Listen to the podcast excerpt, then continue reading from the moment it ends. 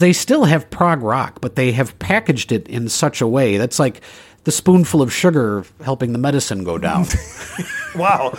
to use a reference from your mother? Fantastic. or Mary Poppins, but whatever.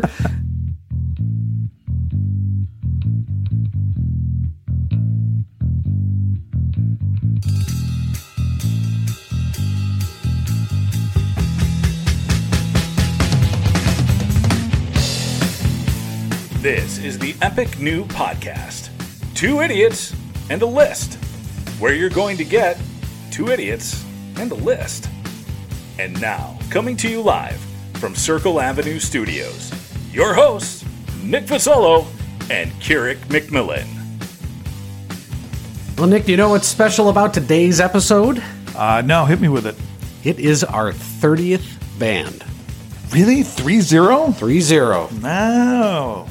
Crazy. I didn't think we'd make it past the first five. no. Do you think we retained any portion of our southern audience after the Dale Earnhardt bashing? I, I do have to say that I, I had my timing off on that, but that did happen. But as it was, died died in like 98 or 97, 97 or 98, and then Dale Earnhardt died a couple of years later. But that did happen. He was there with the Earnhardt hat, and it was actually it was it was surreal. and still mourning the death of Lady Di. Yeah, that's that's what was so weird about it. It's like it was been years. He's like, I haven't felt like this since we lost Lady Di. That was that was his thing. I'm like, whoa, okay.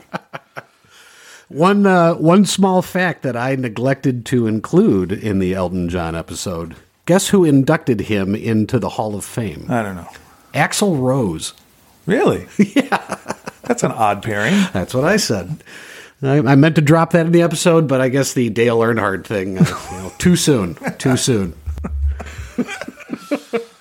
Yeah. Just a quick comment around future shows. It can't be much of a surprise that Elton John didn't send us a handwritten note giving us the green light to use his music. we did receive notification from our service provider that third party content was detected in the show. And we don't know what the outcome of that yet will be. Hopefully, they resolve this in a manner where we don't have to really change anything since we're not using the song in its entirety, at least without us talking over it. Right. Isn't fair use like 30 seconds? Mm, something like that. But I guess if they don't like what they're saying about the artist, then the artist has the right to pull it, Yeah. which it's a good thing Tom Petty's not around anymore. You know, they're putting they're putting the AI drones to good use over there. That's right. so, someone's got to earn a paycheck somehow. Speaking of drones and the overlords of technology, do you want to introduce today's band? The band originally called Rocket Baby Dolls. Yes. Today we're talking about Muse. What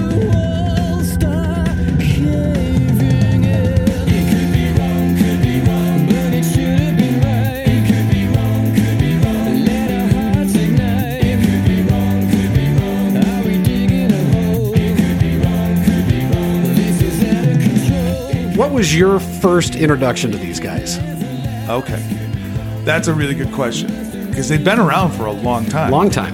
like they I want to say they formed in like 93 when they were like 14 years old or something like that. It varies, but like they've been around for a long time. Mm-hmm. First album was 1999, mm-hmm. Showbiz. By the way, Pablo Honey came out in 1993. I'm standing by my statement that Radiohead influenced these guys. Okay. We can have that discussion a little later down the road. But yeah, so my introduction to them, I think I caught a part of their live Bonnaroo set on one of the cable channels. And they this dude had the entire crowd like going crazy for this song Uprising. That is so interesting that you said that because my introduction to these guys was from Palladia, the Yeah. music channel. Yeah.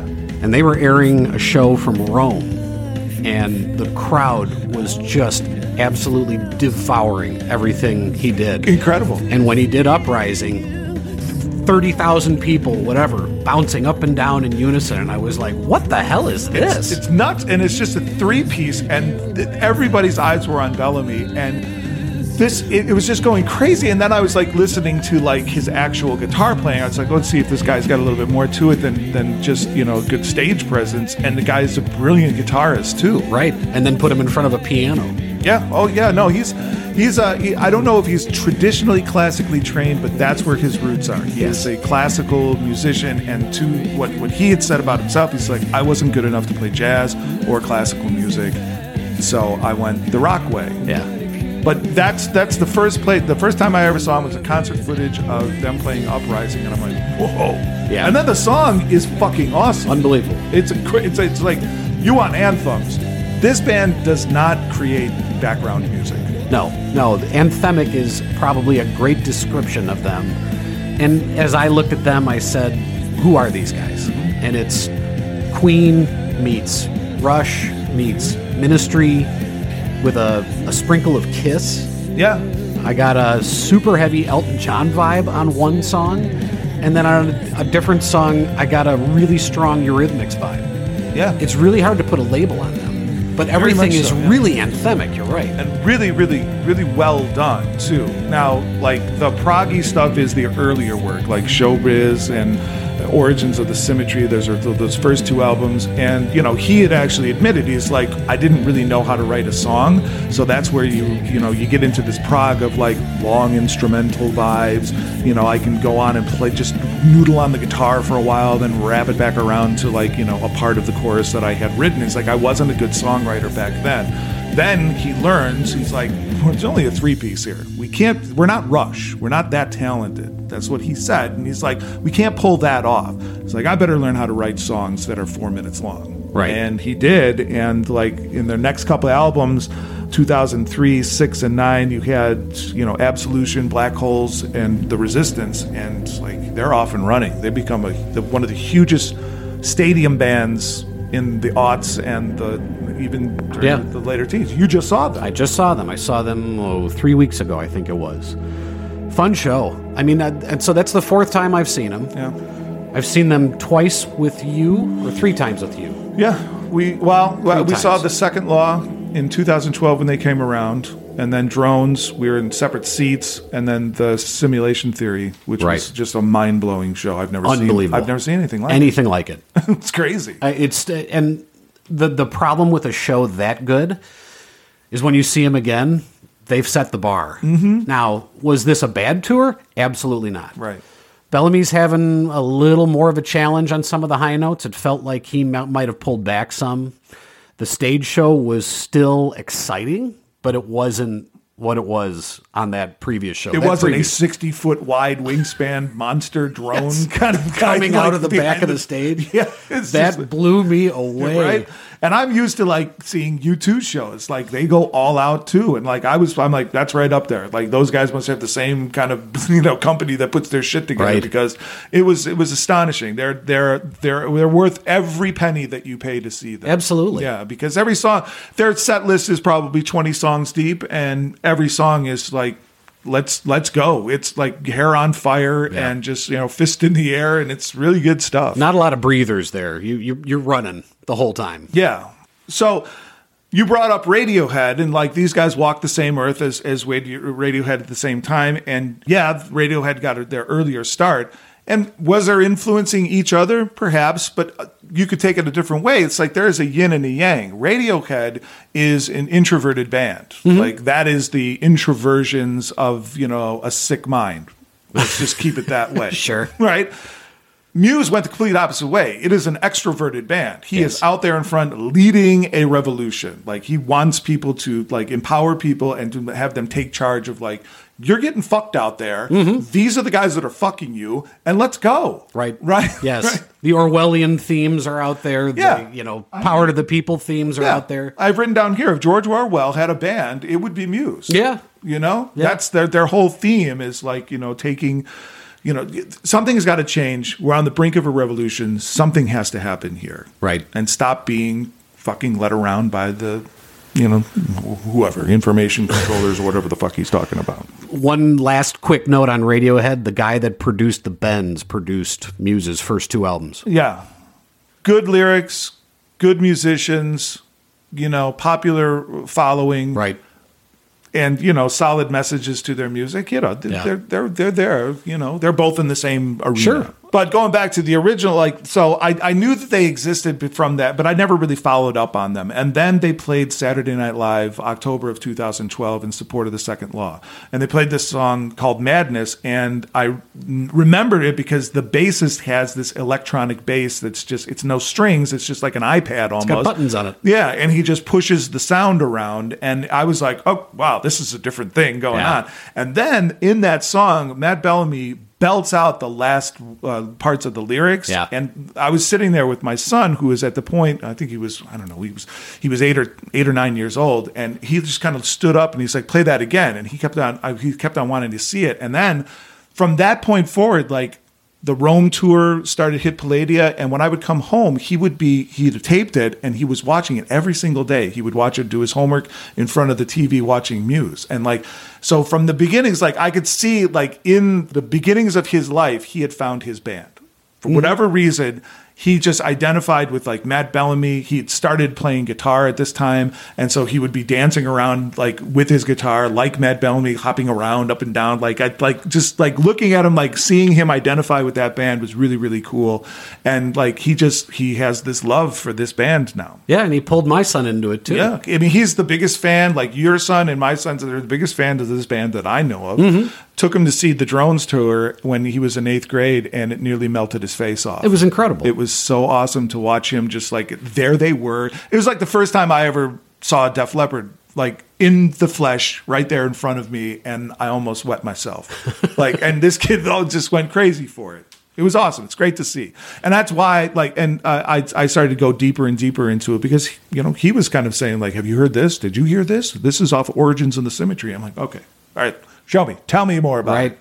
Well, and what was interesting for me for this episode was I'd seen them four times.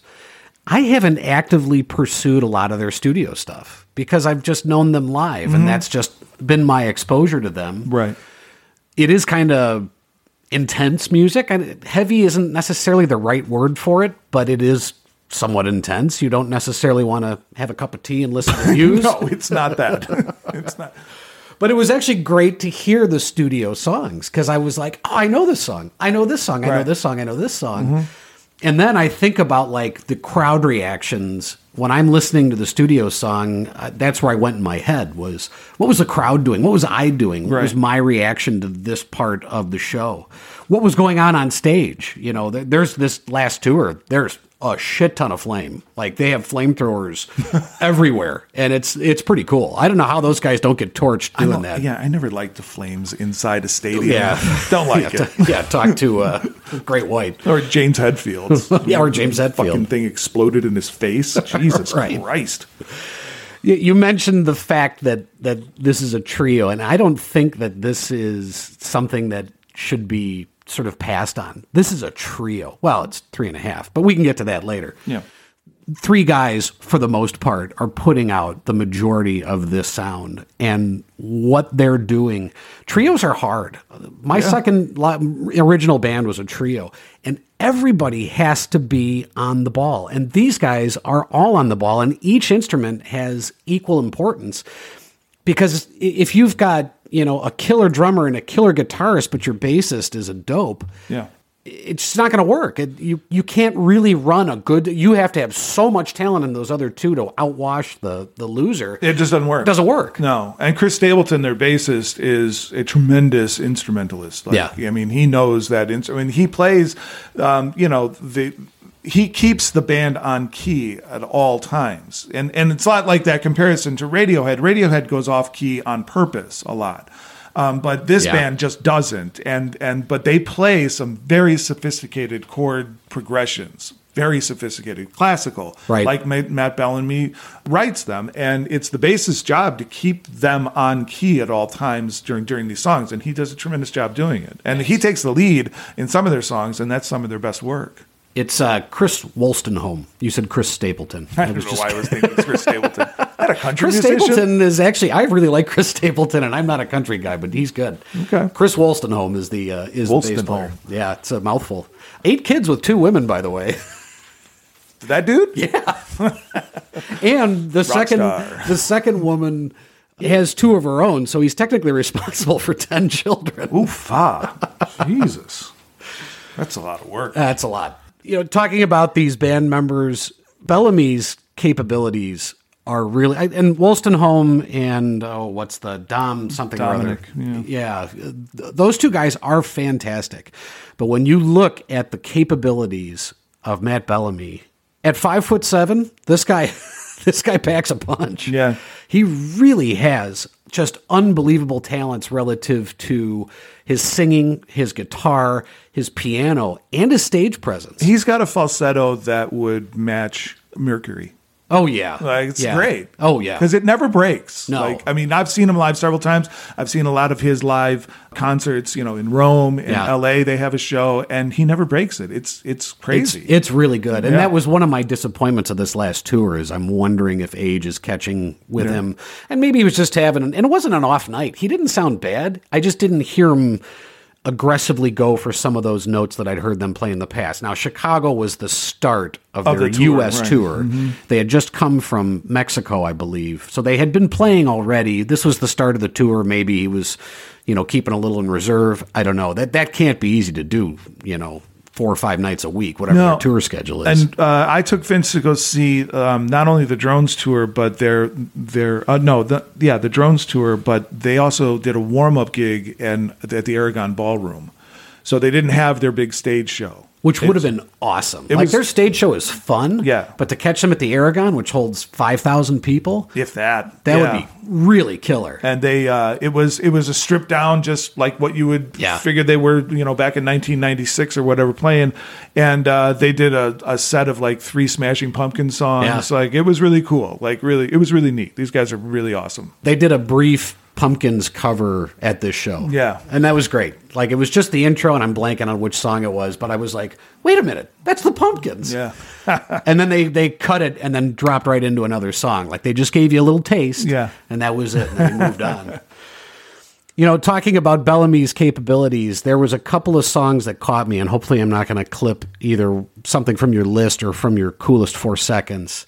The last song on Drones is called Drones.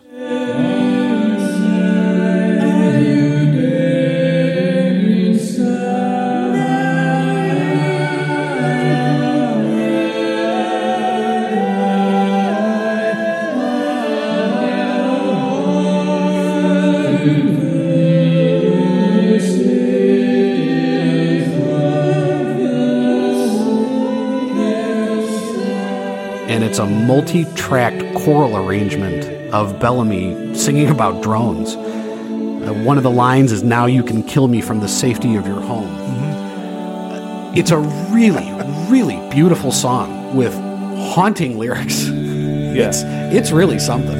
He also had a, a piano breakdown in the song "Butterflies and Hurricanes."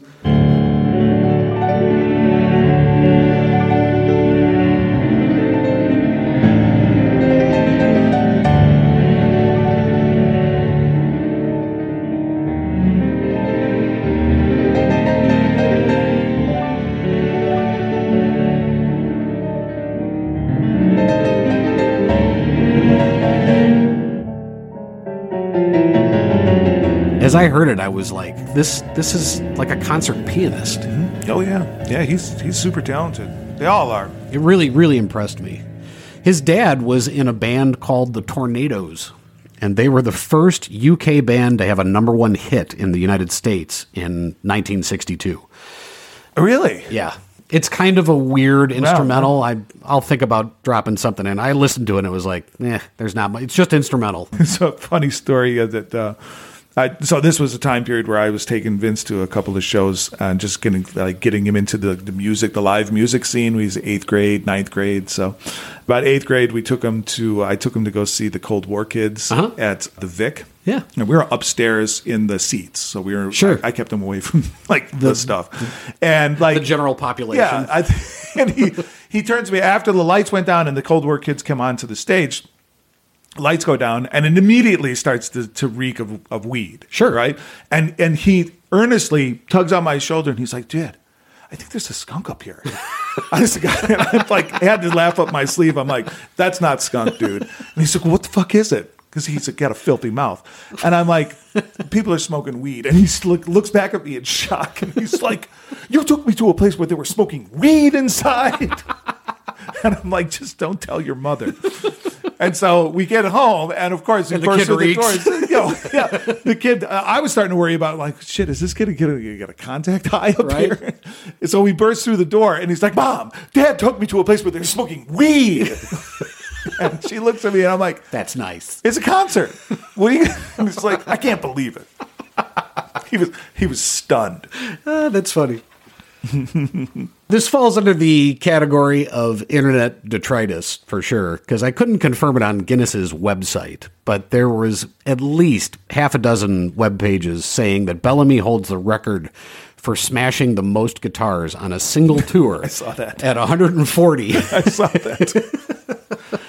That's a fucked up thing. That's a lot. He's uh, he's got his own guitar maker. He he gets his car, guitars made from Manson, and he's got a kill switch on it that gives you some of those effects. And you can you can get one. They're actually fairly cheap. I've priced them out. They're like five six hundred dollars for the MB one, which is the Matt Bellamy guitar. Boy, for a signature guitar, that's not very expensive. Pretty good. Now, honestly, obviously, it's not his quality. Sure. It's the knockoff, but it's got the kill switch engage on it, and it's a it's a flat black. It's a really slick looking fucking guitar. That's sweet. Um, and he also has one with the touchpad on the back end of the uh, where the I don't know what you call it. The strings are attached on the back, but it has um, a touchpad where you can fuck around with the uh, with the pitch of the harmonics. Gotcha. Which is which is a little bit more expensive, but that that guitar in, in particular is really awesome. I learned something here uh, that And then he Bella- would break a 140 of them. Jesus. Yeah, that's a lot. Uh, he sings, often sings in what they call a melismatic style. Okay. You get to learn a little something today. The melismatic style is a style where you move around to different notes without changing words or syllables. Apparently, the normal style of syllabic singing is where you, notes change as the words changed. So there you go, folks. You learned something from idiots. I don't know what Hmm. I that's can't worth. say that I'm better for knowing that. but I know that I'll have trouble sleeping tonight. All right. Let's start to peel this grapefruit. I think you started last time. Okay, hey man, I go with you. You're, you've, you've got the mock-up board. So I will kick it off with the honorable mention. I am going back to the 2018 album Simulation Theory, and the song is Pressure.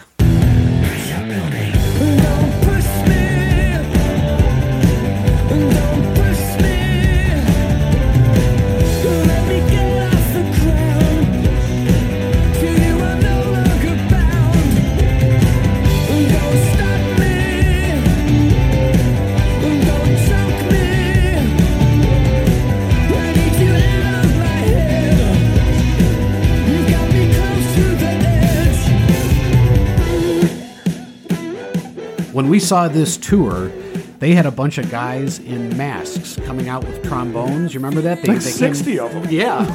oh, yeah. And they all had like a digital message scrolling across the slide of the trombone. Yeah. It's a lot of tromboners. I, I just thought that was a really cool way to, to you know, put that song out and, and perform it live. Really cool tune. Yeah. I, I love it when they whisper the pressure building and the backing vocals. Breakdown. Breakdown's good. The video is a mix of Back to the Future and Gremlins Yeah. with a touch of Ghostbusters thrown in. Well, that was the whole vibe of that album was a throwback to the '80s, like analog version of music. And uh, um, this song in particular didn't get traction after they released it until USC's Trojan Band did a viral That's video right. of it. Yeah, That's And right. Their whole band did it. It was fucking It's awesome. really cool. yeah.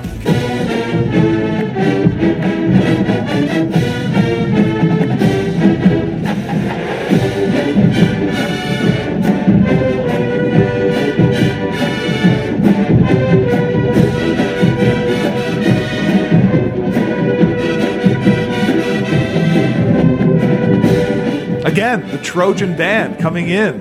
They did Tusk with the with Mask. These guys are getting some play. That's that was a song choice of yours that surprised me when I heard it. I'd never heard it before. What's your honorable mention? All right. Off the same album, uh, Simulation Theory, I really like that album. Good album. It is really great. And that's kind of thing with Muse for me. It's going upwards. It's almost like the antithesis of Pearl Jam. They're very, you know, Pearl Jam's first album, every single song is a banger on it. And then from then on, it's like, Yeah. yeah, it's getting less and less Yep, and less. yep. For me, this is the reverse. The, the first couple of albums, like, yeah, one or two. And then as you progress further and from like the second law and drones and simulation it just got better and better. and Yes. better. And when like Mutt Lange produced drones, I'm like, ah, this is my home. It's gonna be my good. sweet spot, and it was. But off of the simulation theory, I always like something human. Now life can begin.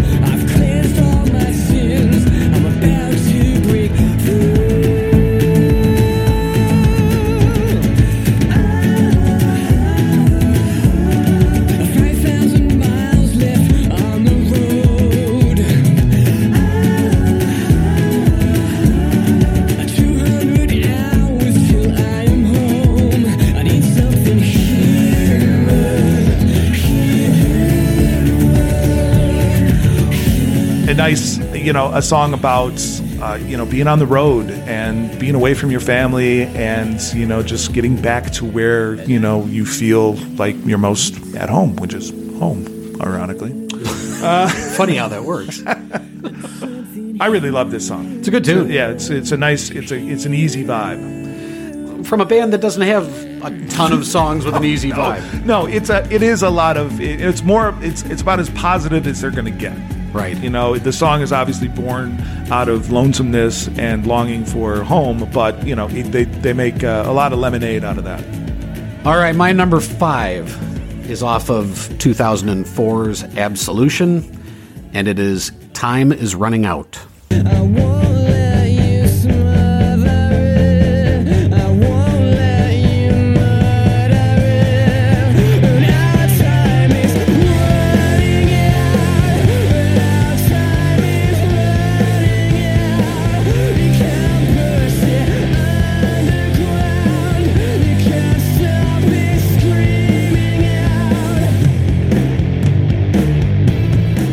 Song is so freaking good. It really is.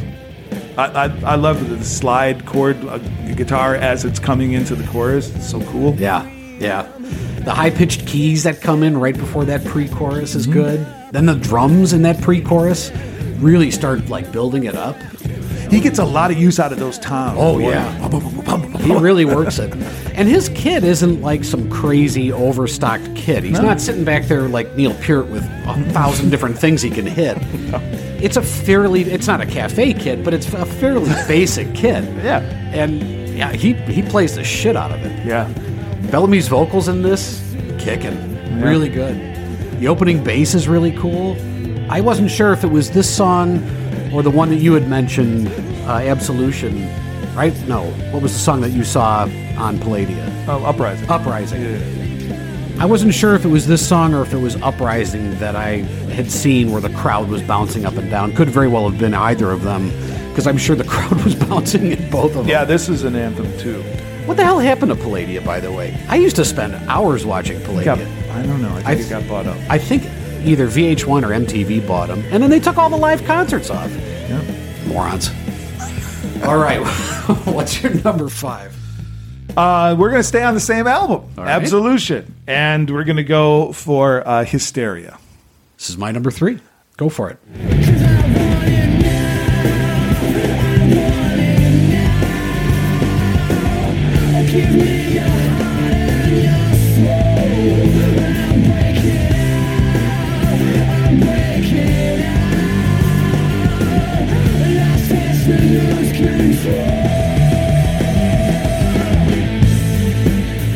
It is a fucking awesome song to see live. Yes. Like, and whether you catch it on YouTube or wherever, if you are lucky enough to see them, you know, Bellamy just kind of like walks out to the, the, the point of the stage.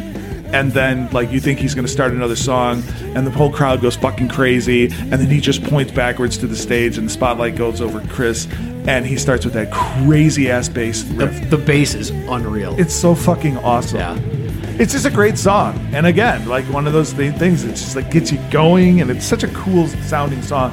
I've heard the bassist talk about it in an interview, and he's like, "I fucking hate that song." He's like, "It hurts to play. it's all over the board on it." Right. He's like, and they took it out of the set list for a while because he's like, "I can't stand playing this song every night." Right. This is, I have this note written on so many of these songs, but I'm going to say it anyhow. So fun to see live. Yeah. Yeah. So fun to see live. Yeah, we're gonna. We're gonna I think we're gonna beat that that Right. a little bit, but yeah, they're, th this is a, a, a band that deserves to be seen live because like they're and they're just as good off their studio albums as they are you know in person. Yeah. they're, they're really good. Yeah. I want it now. Give me your heart and your soul. Is it a love song? Nope. It's about a stalker losing his mind. yes. yeah. There's an awesome instrumental breakdown before the guitar solo.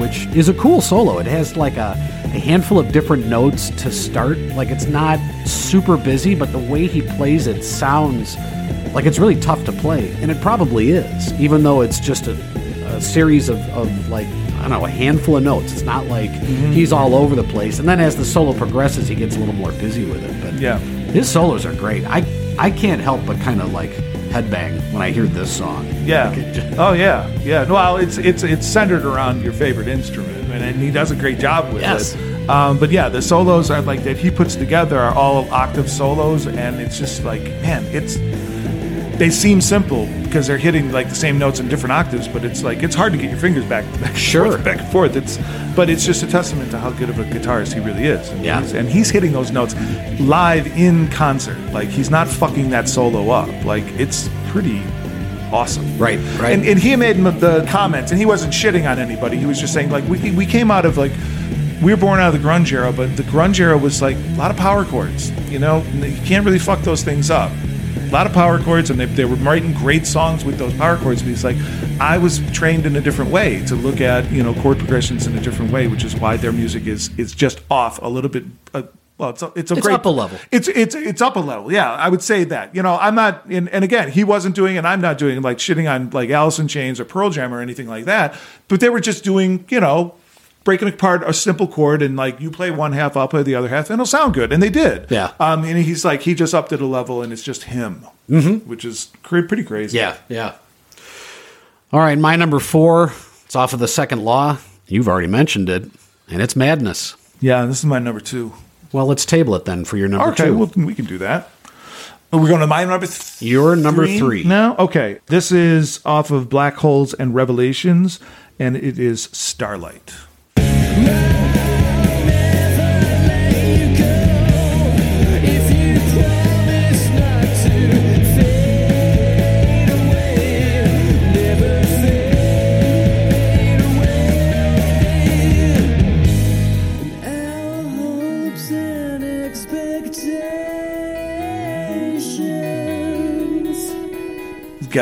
Great 80s vibe to this song. The bass and the keys start off, and then the lyrics come in. Uh, they're really on point. Then the high octave guitar comes in to kind of like complement the rest of the song.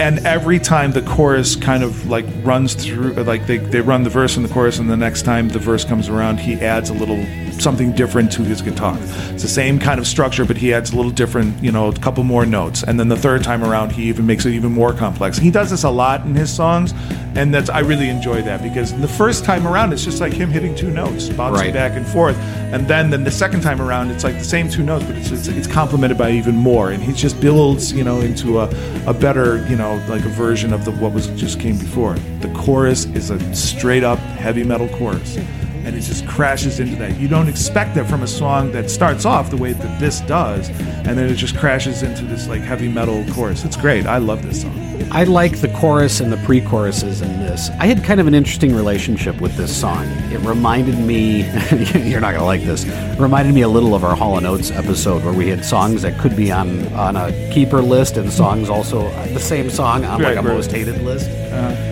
There's something about the intro and the snare rhythm that kind of rubs me in the wrong direction. But then they get into the pre-chorus and the chorus, and the backing of vocals they add a ton. Yeah. It has a real Killers vibe. For some reason, when I listened to this, I heard the Killers, which is not a bad thing for me. I like the Killers. Yeah. So it's it's a weird song for me that that puts it as a contender for for being on both lists and the like when they play it live when it's done I'm not sad that the song is done it's not like I hate it it's just a weird thing Yeah. But there's aspects of the song I really like and there's aspects of it that for some reason feel odd to me You mentioned the Killers, and the keys to me like shoot me straight back to like like something I would hear out of the psychedelic furs. That's why, like, to me, it's got like a very '80s vibe to it, and I like that. I like you know that kind of music, like that genre, or, or wherever he was pulling that from. I, I appreciate it. Yeah. All right, so that brings us to you snipe my number three, so that brings us to your number three. So we're gonna go. I'm gonna go back to simulation theory. The song is called "Get Up and Fight." Get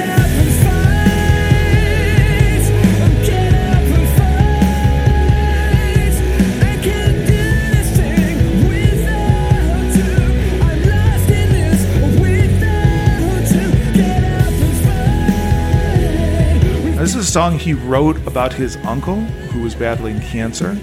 I took it to mean something different. I did not know that um, going into like liking this song, so I kind of like attached my own meaning to it. But it's very it's it's it's very techno to begin with, and then it just the chorus crashes into like a pop metal like really again an anthemic like this dude just brings it out of you like he connects with you know you through your he- headphones or whatever your car stereo and it's just it's it's awesome. It it starts and then in the middle of it there's this very slow interlude where he like you know kind of repeats the chorus line over and over again and then it just kind of like churns up with this giant piano crescendo and then he just pops into this last one. His falsetto comes into the to the end one. I really love the song. It's really great. His ability to take music from what's a very low or demure or subtle level and turn it into something that suddenly has you kind of like popcorn popping. yeah he's a crescendo machine Oh yeah, You know, yeah. just-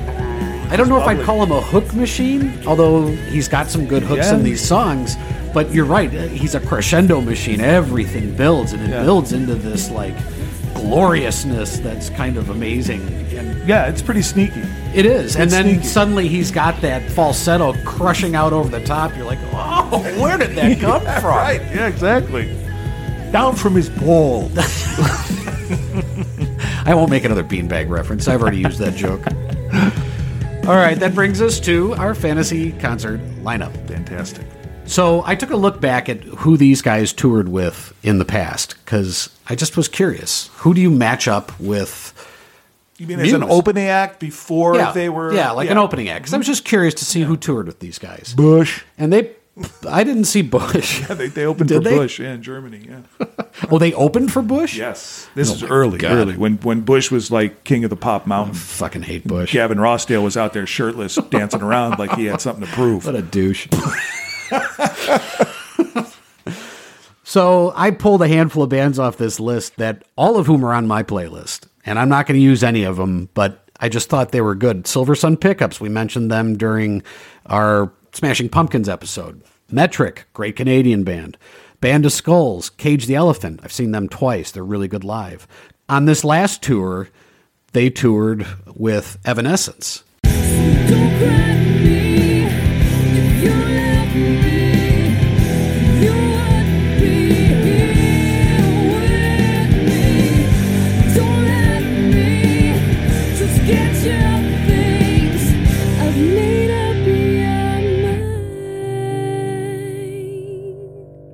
That woman has a set of pipes Yeah. that will melt your face off your head. It is really something. She was fun to hear. They're a little one note, like you. Yeah. Every song kind of had the same sort of feel to it, but she was good. All that said, that's not who I'm going to pick. I'm going to pick who I've already mentioned, and that's the Killers.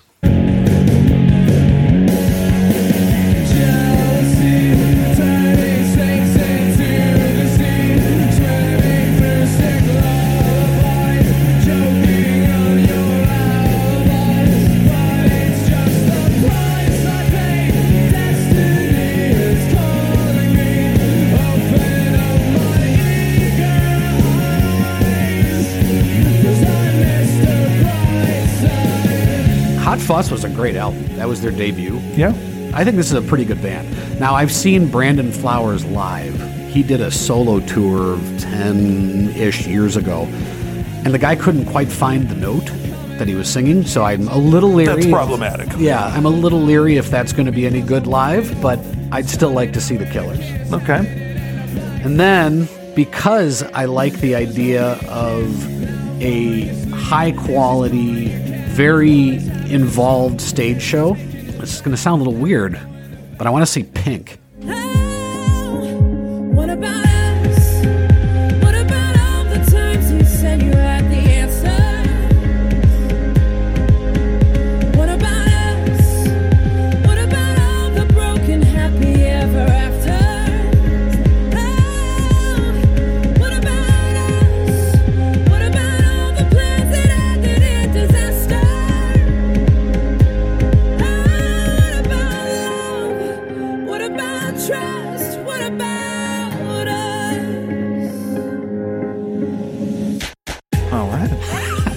I've actually seen her live. That's right. That's right. I, My wife is a big fan. you were a stand in for my wife, I believe. Yeah. because She, was out of town.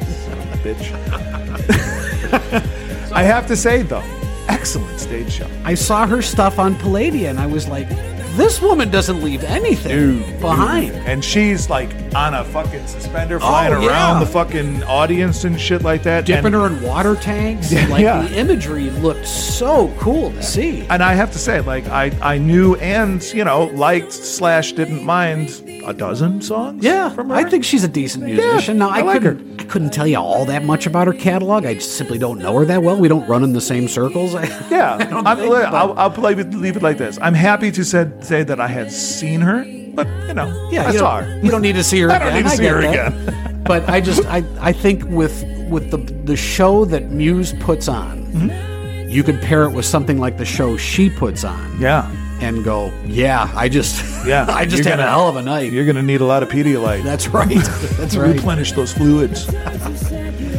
All right, who is in your lineup? So first, I'm going to stay on the island. I've always loved this band. Uh, they got a similar type of vibe, a lot of darkness in the lyrics, a lot of you know overtones. It's a Scottish band uh, fronted by Del Amitri? a woman. it's not Del Amitri. Although, if Del Amitri wants to come out and do the bitch bastard, Kiss this thing goodbye. uh, if they want to sing bitch bastard, I'm all for it. it is a uh, the band called CHVRCHES.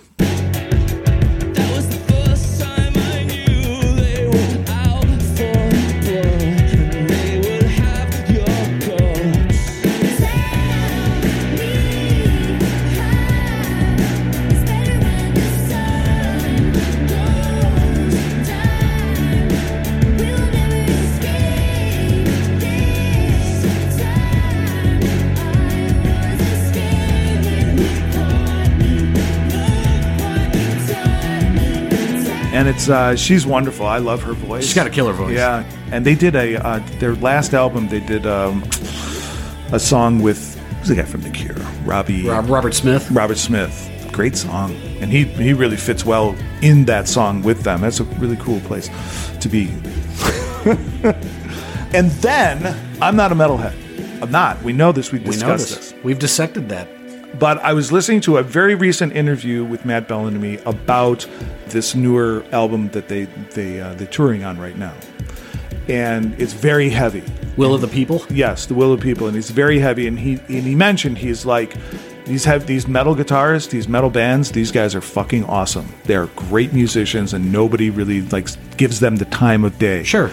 No respect. Right, right. And he's like, you, you should give them another listen. And like one of my favorite, you know, all time all star bands is Slipknot.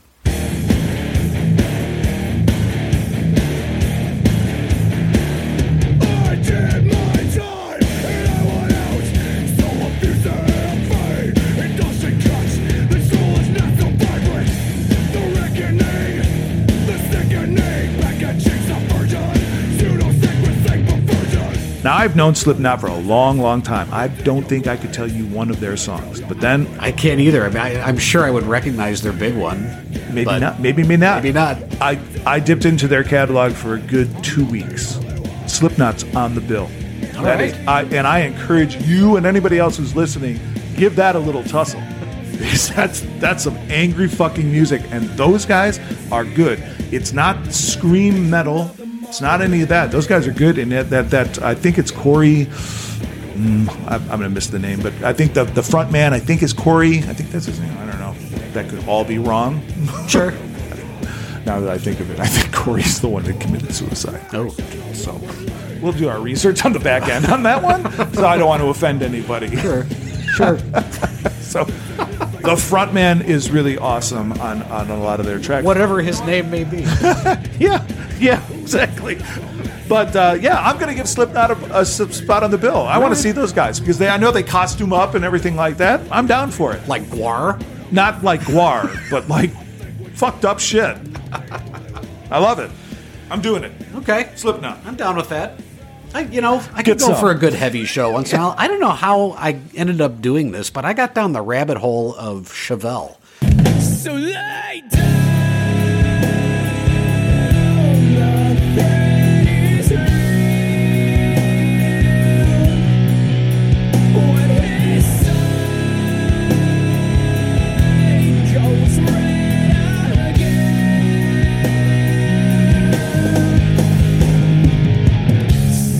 fact, I think it was I had sent you. You drive a Chevelle now? I wish. Yeah, I was walking up and I saw the V8? Tesla in your in your drive. I'm like, who the fuck drives a Tesla? And I forgot that you bought one. did you did you happen to know this? Tesla's first four models: the Model S, the Model E, the Model X, the Model Y. Oh my god. you know, you buy the fucking car, and then Elon Musk, you know, buys Twitter and self destructs. That's just, fucking you know. I don't. That doesn't help my opinion of this fucking automobile, which I love. It's a great car. Holy shit. anyway, I got down that. a rabbit hole of Chevelle because I had sent you a concert lineup that was coming to I think Vegas or something, and the Sisters of Mercy were on the sh- on the on the bill, Uh-huh. and I said, "Look who's right next to Chevelle," because I didn't want to point out Sisters of Mercy. I wanted you to find it.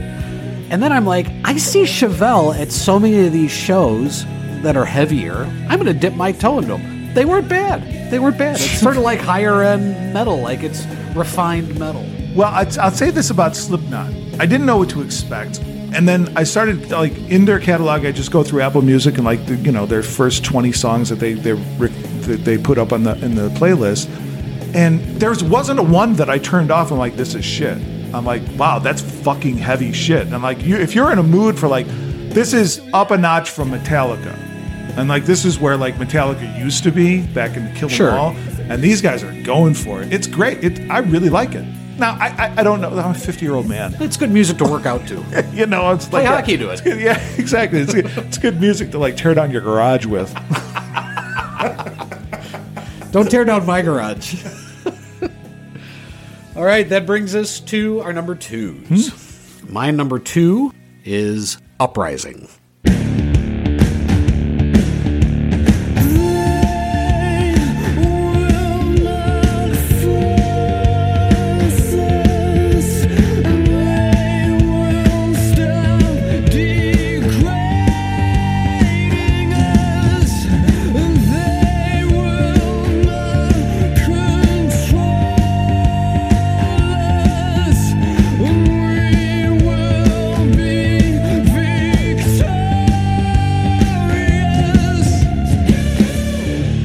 I don't care what age you are. This will make you want to march. That's phenomenal. Great lyrics too. Oh, it's phenomenal. Again, so fun to see live with the crowd chanting, Oi! Yeah, yeah. It's fantastic. Bellamy said it's meant to be football hooligans chanting in protest at the banking situation. Now that was looked like it might have been taken slightly out of context. Like I think he was sort of saying it as a joke, but at the same time, you know, maybe there was some truth to it. It's time the fat cats had a heart attack. Yeah. Oh, yeah. well, and the album is called Resistance. And Bellamy said he was just sick, quote, just sick of all these bloody bankers, politicians, just turning everything to a load of bollocks. Just spending money on shit and blowing everything. This is after 2008, and the Yeah. collapse of the global economy. The song parrots the theme, right? They will not force us. They will stop degrading us. They will not control us. We will be victorious. I love it. It's great. I fucking love it. you talk about anthemic. It is anthemic. Mm-hmm. No, you turn. So I teach high school kids, and I always turn my like, especially my seniors, onto this song, and it blows their mind because this is 2009. Nothing ever happened before 2020 for these kids. Nothing. Right. Like you, try to teach them nothing. Nothing culturally exist. nothing culturally relevant is ever you know beyond you know what I can see. So you, this is this is ancient history to them, and always always these kids are like, that's a fucking great song. I love it because it's it's got that that charge of an 18 year old. Sure. like, fuck it all. You guys don't understand us. Yeah. and it's it's a great song for that. Great I love song. this song. This is their most played on Spotify. At Oh, sure. 500 million. Wow, that's a good playlist. What do they sell? Like 30 million albums total in their career? I didn't look into that. I mean, the don't know. commercial success of this band is not what it's not. They're not upper reaches.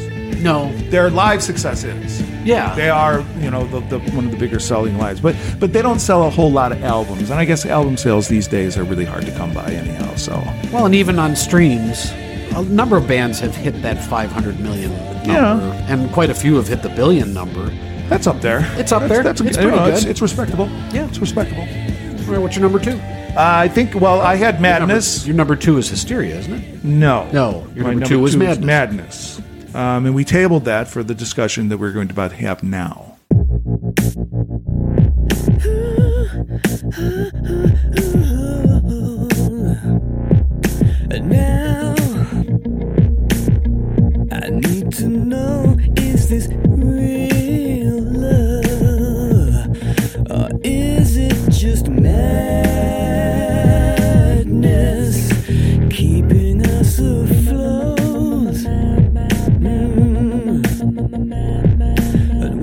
This was the song that I saw on SNL, and when he hit that high note and he just went for it, when you know he, he screamed about like it's all it's all love.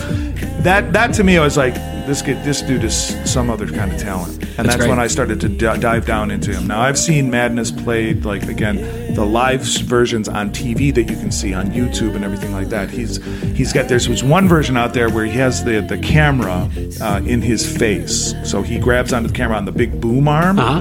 and then he's singing into the camera. But in the stadium, if you're there, you see the big the monitors, screens, and it's yeah. just his face, you know. But it's With the sun- glasses that have the, the- messages yeah, the rolling message across them. So Yeah, cool, such really a cool. neat. Like he's really good at those those kind of like stage optics. And then you know, then when he he gets done with the last lyric of the one set before he has to go into his guitar playing, he takes the, the camera and he just swings it out over the crowd. It's such a cool Yeah. fucking effect. Like that, this guy is a bona fide fucking rock god. Oh, right? yeah. he's so awesome to like the way to watch him just like command stage presence like that. So great. a rock god who doesn't look like a rock god. No. He looks like No. an everyday person. Yeah, yeah. He wrote this song after a fight with Kate Hudson. He was dating Kate Hudson, Okay. and they got into a fight. And I suppose that would make you feel like this, like this song. right, the soaring vocals at the end are him singing "I Need Your Love." Yeah. and he's just upset about this fight that he got into with her. I think they've got a kid together, but I don't think they're together anymore. No, he recently uh, married I think you're right. um, and had another kid. And Bellamy says it's probably my favorite song that I've ever written. Yeah. It's it's cool. It's pretty cool. I, the the part I really love is when. Well, I guess we'll do it for four seconds, but we can do it now. Fuck it. When he, so Dominic is playing synth drums the whole time, and it's that kind of synth boom, synth boom. Yeah. And then when he is rising into that falsetto, he transitions from the synth to a regular kit. I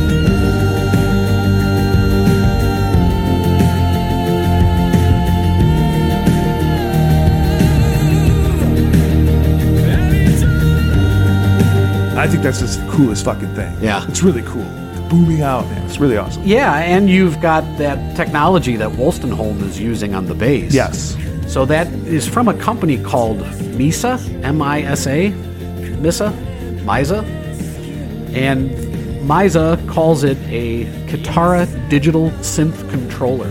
Okay. And as you said, the guitar has no strings. It's got six buttons on each fret, and each button represents the note that should be on that fret. Although apparently you, you can reprogram it to put whatever you want on there. But It's just that I the first time I saw that, like everybody else, was like, "What the fuck is that?" Yeah, it's cool shit. It's really cool, Right. and the fact that it's backlit, so you know when it when he strums his, his thumb down it, it kind of leaves a, a, a, Mm-hmm. blue mark? smear, like a trailer, like a comet. Madness has, I think, my favorite guitar solo from Bellamy. It's so cool.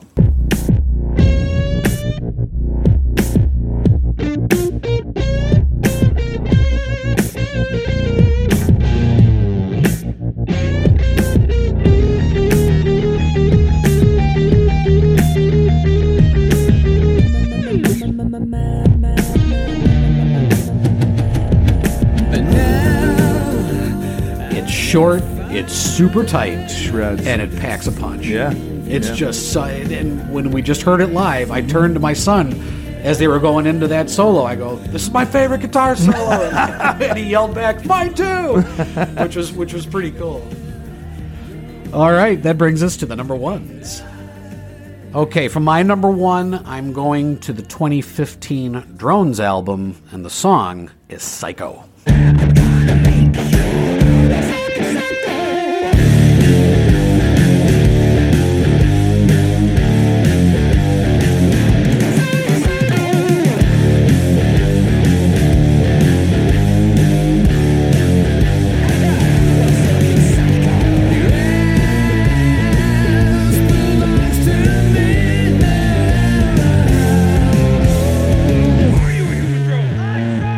Driving, driving, driving, you know, and then the single guitar lick comes out that when he sings a fucking psycho. Like the, Yeah. the lyrics to this song are just great.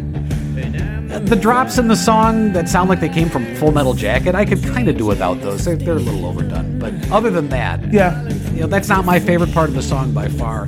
But the vocals when he's singing "Your Ass Belongs to Me" now, fucking awesome and so much fun to hear live. Yeah, yeah, yeah. They just played this on this last tour. It's cool. As well. It's a great song. The lyrics reference drones, and while you know my head and I'm sure yours, and probably everyone listening, probably goes to a military reference given the behavior of the United States over the last couple of decades. Uh, Bellamy says it's more around human behavior and our indoctrination, indoctrination into the system. He does sing about actual drone strikes and the other some In other songs Reapers, on that yeah. album. But mm-hmm. I love this tune. I just think this tune is a ton of fun. It's a super cool song. I love it. Yeah, it's about building, you know, that kind of mentality. Whether it is implicitly or explicitly in the military, you know, this is the kind of culture that, that it is a comment on the culture that indoctrinates people into like, you know, we're just going to strip you of humanity so that you'll go do violence. You know, it's his commentary. Sure. you know, but it is a great song. Are those kids out there? There are children outside. There are children outside. Mm-hmm. We're trying to record a fucking podcast in here. Back inside the house. Get on TikTok. Go play video games. What's wrong with these kids? All that stinking fresh air. What's wrong with you? All right, now that we've offended the neighbors, what is your number one? So my number one is off of the Drones album. We paired each other very well today, so it's like a fine uh, dinner with a, a pairing of wines. This is actually the the after effects of the Psycho song that that you just named as your number one. Bellamy had said about this song, he's like, "This is what happens when when people are put through that psycho treatment in that song," and the song's name is Mercy.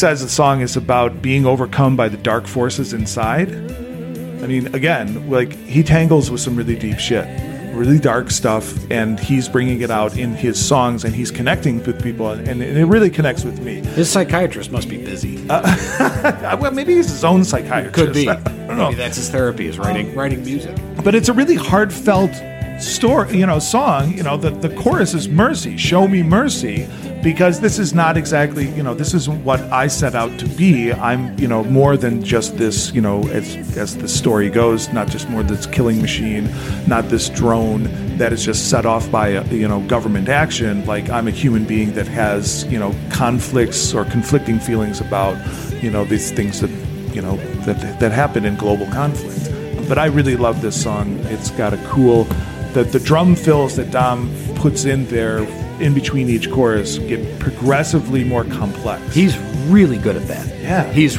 really good at that. And it just- he'll put down a layer of toms or or even just light snare or something, and then suddenly you come around to that next chorus or verse, and you're like, there's another layer in there that wasn't there before. yeah, it's it's it's a lot different than like your ACDCs or your Van Halens, where it's just Right. kind of like that same. Yeah, everything's in your face all at once, Yeah, and- just the rock and the roll and the Right. rock and the roll. And he's like again, we're just like this building crescendos. Right. Like each measure, not each measure, but each uh, verse chorus cycle is more and more uh, music. Right. and it's really awesome. I love it, and the and the the crescendo uh, um, at the, the the third chorus of the third verse uh, is again Bellamy howling out, you know, this theme of mercy. It's really cool. It's like Indian food. Every bite, you get a new flavor. yes, Indian Ethiopian food a is like that. Yeah, a little, a little something new with each bite. That's it's right. fantastic. We're just going to add a little bit of this and a little bit of that. Oh, look at this! Wonderful, perfect bite. Okay, that brings us to the most hated. I had a really hard time with I this. didn't have anything on my list. That, I, I was actually going to come in with nothing, and then I heard the the pop pop pop from Starlight, and I went.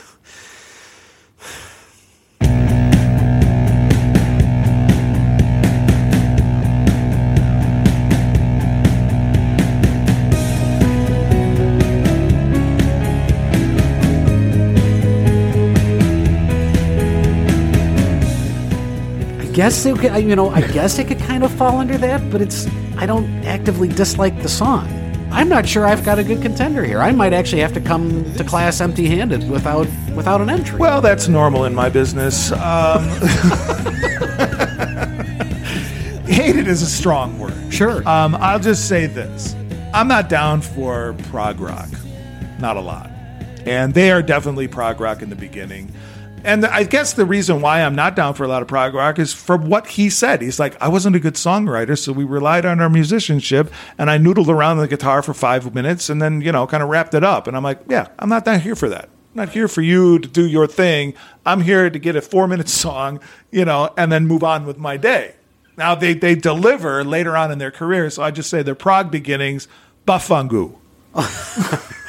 you know, I think what they do well with prog, and this is more of a modern version of them, not the original version of them, is they still have prog rock, but they have packaged it in such a way that's like the spoonful of sugar helping the medicine go down. Wow, to use a reference from your mother. Fantastic. or Mary Poppins, but whatever.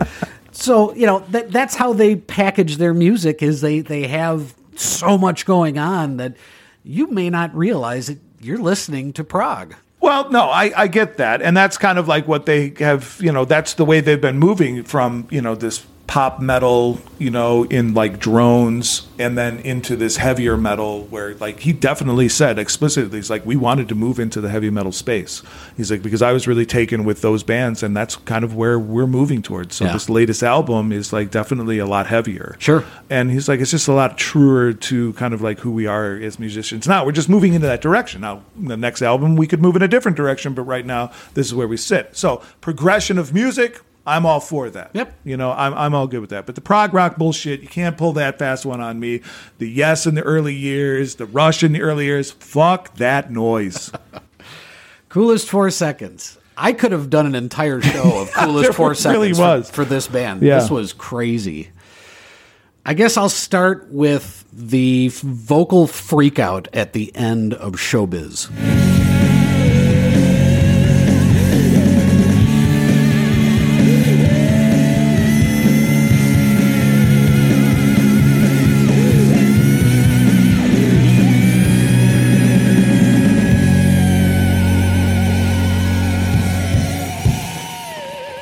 that's kind of like the same thing as the chorus of drones on drones. You can really see like, oh, that's Mutt You that that's him because he he fucks around with uh, the reports and uh, just underneath the chorus you hear kind of like this this almost like I don't know, it's a computerized like repeater of the the lyrics and it's really a cool effect.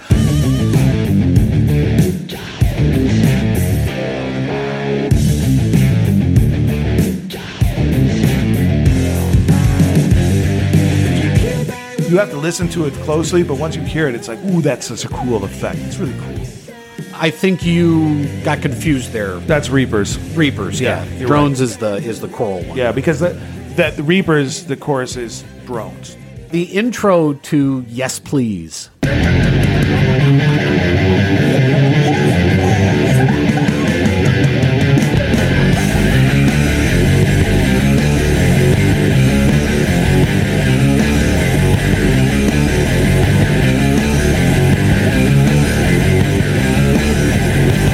Like the way that they do that. Just a real heavy drive to the song. Yeah, the falsetto in Supremacy.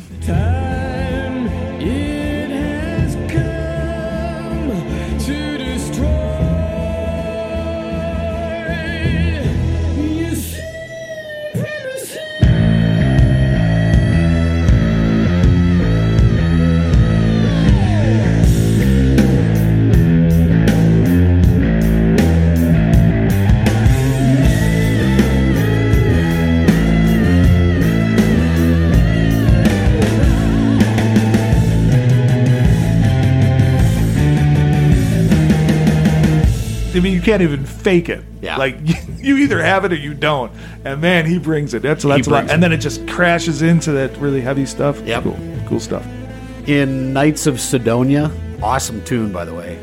He comes out, or they come out of the vocal breakdown where they're singing about fighting for their rights, and they drop into this massively heavy sequence that is just such a headbanger.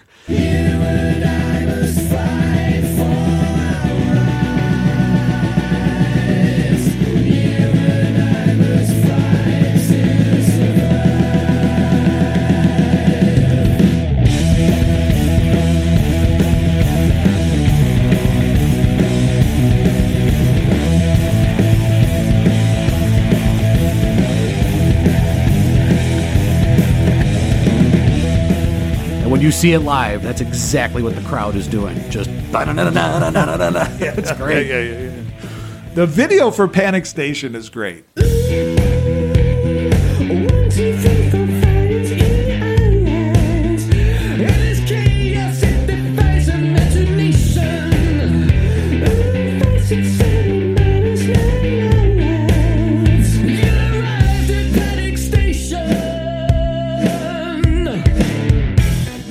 They filmed it in Japan, and he's got this like I think he stole the, the coat from Scott Weiland. it's this big ostrich plume pink coat. And he's just walking through the streets of Tokyo, and it's like so crowded. But like you know, the the, the song "Panic Station" is great. I love it. that tune. Yeah, it's uh, it's great. So Vince gave me his top five because I did want to get his top five. You know what? I was going to ask my son for his, and I just totally blanked on it. Shawnee, I'm sorry. I know you're going to be listening to this. I will get you in here. We'll, I'll get them from you, and we'll name them in the next episode. or you can slide it in post pro. That's a pain in the ass. Whatever. wow. You hear that one? Okay. Listen, I I offer it. Yeah, he offers my services. I offered your father's time. So Vince has supermassive black hole.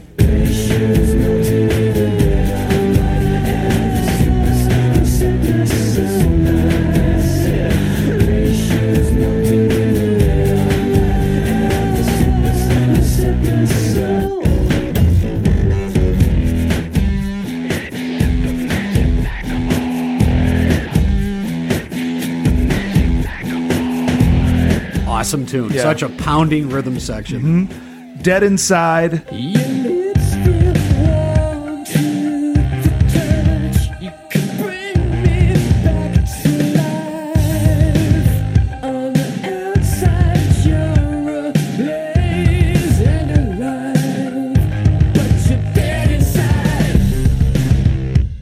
Panic Station and Supremacy. My last coolest four seconds the ending of Survival.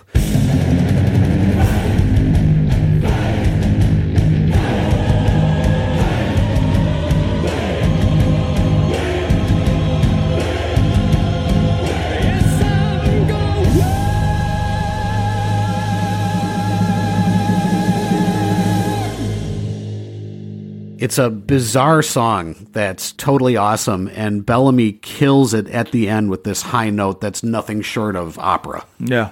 No, yeah, yeah. That's I guess yeah. That's he's very operatic when he when he sings. All right, neither of us had any of these on our list. I thought I would touch really quickly on this new album that they just put out. The intro to the song Will of the People.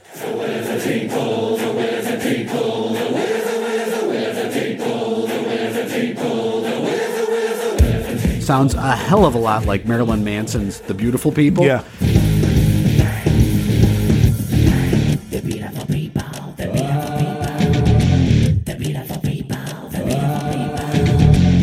And I hadn't heard it before we got to the show, and they started playing it, and I'm like, are they covering Marilyn Manson? Yeah, yeah, right. There's another song on that album that I actually really like, and the song is called Compliance.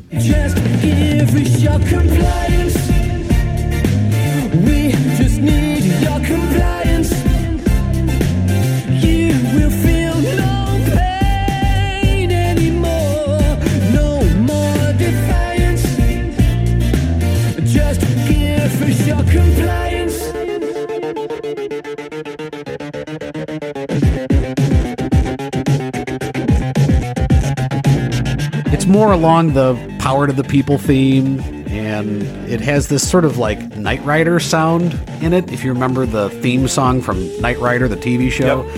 And in the middle of the concert, at one point, there's a red light that chases back and forth across the top of the stage, like the red light in front of the car. KITT, you mean KITT? KITT, yes, thank you, KITT. Didn't mean to offend. It's an important character in the show. Let's get it right. It's important. All right. Um, I did have one last uh, really cool moment or cool parts of the song on uh, Simulation Theory, the dig down.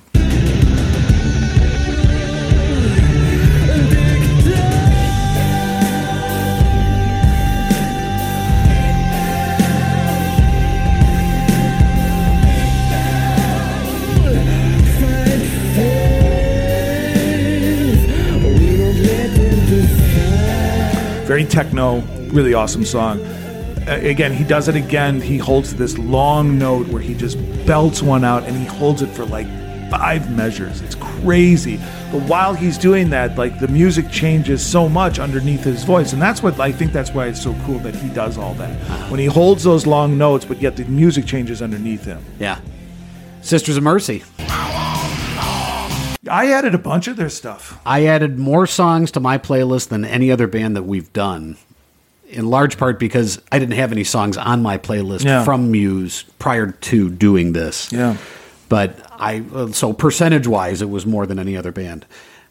I I really enjoyed it. Mm-hmm. I, I and I will absolutely see them live again. They bring it. as will my wife. Yeah. So my wife and I, that was our Christmas present to the kids, was we brought them to the Muse show. And she hadn't seen them before. She knew who the band was. She knew some of their songs. And afterwards, she said, "I'll absolutely see this band again." Sure. Yeah. And that's the kind of show that Muse puts on. So, listeners, if you haven't had a chance to see this band yet, and you, and you like the music that they're putting out, check them out. It's worth the investment. It Not is- a dollar wasted. no. Which brings me to the question of the cars. Did they move music forward?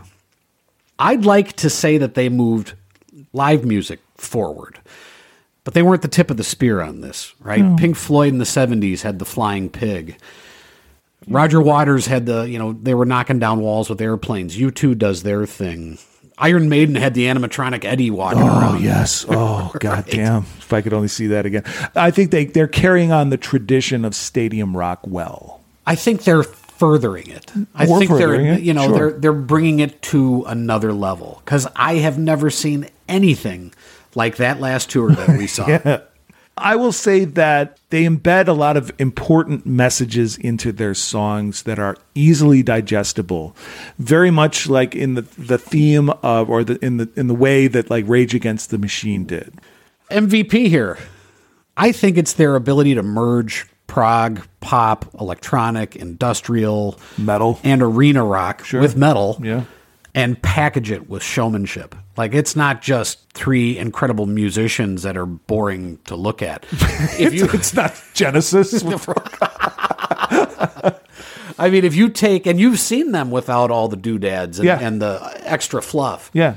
I fully believe you take that fluff away, you're still walking out of there like that was a fucking great show. Yeah, rip your face off. Yeah. Yeah. I got Bellamy as the straightaway um, MVP. I mean, he's a songwriter. He's the front man. He's really the guy out front, and Yeah. he's he's got that incredible voice. Yep. You take him out of the picture. Oh, you throw in the piano skills, the Yeah. guitar skills, and the songwriting. Yeah. If he's sick that day, Right. that dude from the well who plays as the fourth doesn't come out and do what he can do. There's been four of him. By, by I was able to find Right. four of them. Didn't recognize anything about any of the four of them. Good gig So, to have.